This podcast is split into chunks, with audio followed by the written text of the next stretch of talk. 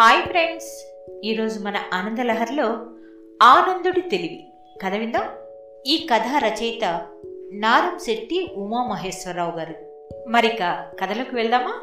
ధనవంతుడైన కరుణయ్యకు పెళ్ళిడికొచ్చిన కూతురుంది. తగిన వరుడు కోసం తెలిసిన వారిని అడుగుతూ ఉండేవాడు.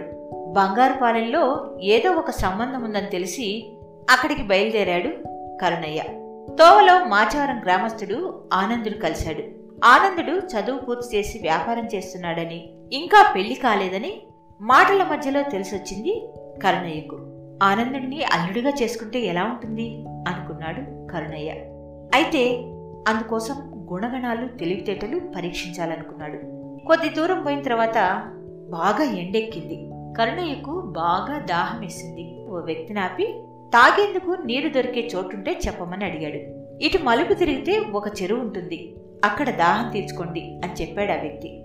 అప్పుడు ఆనందుడు చెరువు నీరు విషమా అమృతమా? అని అడిగాడు. ఆ వ్యక్తి ఏం మాట్లాడలేదు. కరుణయ్య మాత్రం ఇదేం పిచ్చి ప్రశ్న? అనుకున్నాడు. వెళ్ళి చెరువులో నీరు తాగి వచ్చాడు. అంతలో మరో ఇద్దరు బాటసారులు వీళ్ళకు తోడయ్యారు. వీరిద్దరూ పొరుగురి సంతలో పశువులు కొనడానికి వెళ్తున్న రైతు పాతబాకి వసూలు చేయడానికి వెళ్తున్న వ్యాపారి. అప్పుడు ఆనందుడు రైతుతోటి మీరు ఆకలి తీర్చే రైతా ఆశపోతా అని అడిగాడు. రైతుకు ఏం చెప్పాలో తోచలేదు. వడ్డీ వ్యాపారినేమో మీరు కడుపు చూస్తారా వీపు చూస్తారా అని అడిగాడు. అతడు కూడా ఏం జవాబు ఇవ్వలేదు ఖచ్చితంగా విడిపించోడే ఇంకా నయం. నేను పెళ్ళి మాట ఎత్తలేదు అనుకున్నాడు కరుణయ్య. మధ్యాహ్నమైంది. ఓ చెట్టు నీడలో కూర్చుని భోజనం కాలిద్దాం అనుకున్నారంతా. కూర్చోబోతున్న సమయంలో ఆనందుడి దృష్టి పక్క పొద దగ్గర నిలిచింది. మరుక్షణం ఇక్కడ కూర్చోవడం క్షేమం కాదు వెంటనే స్థలం మారుద్దాం అన్నాడు ఆనందుడు. అసలే ఆనందుడి తిక్క ప్రశ్నలకు కోపంతో ఉన్న వాళ్ళందరూ మేమిక్కడే భోజనం చేస్తాం నీకు నచ్చిన చోటుకి వెళ్ళిపో అన్నారు.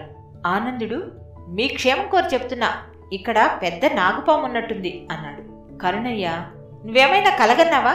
పాము వచ్చి నీకు చెప్పిందా? అన్నాడు చిరాగ్గా.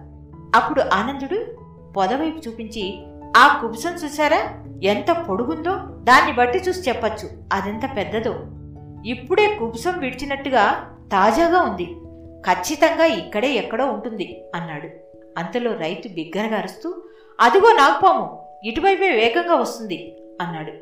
మరుక్షణం అంతా దూరంగా పరుగులు తీశారు. కరుణయ్యలో ఆనందుడి పట్ల సదాభిప్రాయం ఏర్పడింది. మరైతే ఈ వింత ప్రశ్నలేంటి? అని అనుకున్నాడు. ఇంత తెలివైనవుడి కదా? చెరువు నీరు అమృతమా విషమా అని ఆ పిచ్చి ప్రశ్నలేంటి? అన్నాడు. చెరువు నీరు బురదదైనా దానిలో ముసళ్ళున్నా ఆ నీరు ప్రమాదం విష సమానం. ప్రమాదాలు లేని చోట తాగే నీరు ప్రాణం నిలబెడుతుంది. కాబట్టి అమృత సమానం అన్నాడు ఆనందుడు. సరే రైతును ఆకలి తీర్చేవాడువా ఆశపోతువా అని ఎందుకు అడిగావు? అని అడిగాడు. ఆహార ధాన్యాలు పండించే రైతైతే ఇతరుల ఆకలి తీరుస్తాడు. అదే వాణిజ్య పంటలు పండించే రైతైతే ఆశపోతు అన్నాడు ఆనందుడు. తాను ఆకలి తీర్చేవాడని గర్వంగా చెప్పాడు రైతు. మరి వ్యాపారిని కడుపు చూస్తారా లేక వీపు చూస్తారా అని అడగటంలో నీ ఉద్దేశం ఏంటి అన్నాడు కరుణయ్య. ఏముంది? అప్పు తీసుకున్నవాడి ఆర్థిక పరిస్థితిని బట్టి వడ్డీ వేసేవారు కడుపు చూసేవారు. అప్పు తీసుకున్నవాడు ఏమైతే మాకేంటి? అని అధిక వడ్డీలు వేసి వీపు మీద గుద్ది మరీ వసూలు చేసేవాళ్ళుంటారుగా వాళ్ళు ఆశపోతులు. అన్నాడు ఆనందుడు. నేను ముమ్మాటికి కడుపు చూసేవాణ్ణే అన్నాడు వడ్డీ వ్యాపారి. కరుణయ్య సందేహాలన్నీ తీరిపోయాయి. ఆనందుణ్ణి అల్లుడిగా చేసుకోవాలని నిర్ణయించుకున్నాడు. ఇదే మాట ఆనందుడితో చెప్పి తన ఇంటికి ఆహ్వానించాడు. ఒక్కోసారి కొందరు రకరకాల ప్రశ్నలు వేస్తుంటారు. దాన్ని చూసి అవతలి వాళ్ళు ఏంటి పిచ్చి ప్రశ్నలు అనుకుంటారు. కానీ దానిలోని నిగూఢ అర్థం తెలుసుకుంటే అది పిచ్చి ప్రశ్న లేదా తెలివైన ప్రశ్న అన్నది మనకు అర్థమవుతుంది. ఇలాంటి మరిన్ని మంచి మంచి కథల కోసం ఆనందలహరి పోడ్కాస్ట్ను ఫాలో అవుతారు కదా? మరో మంచి కథతో మీ ముందుకు వస్తాను.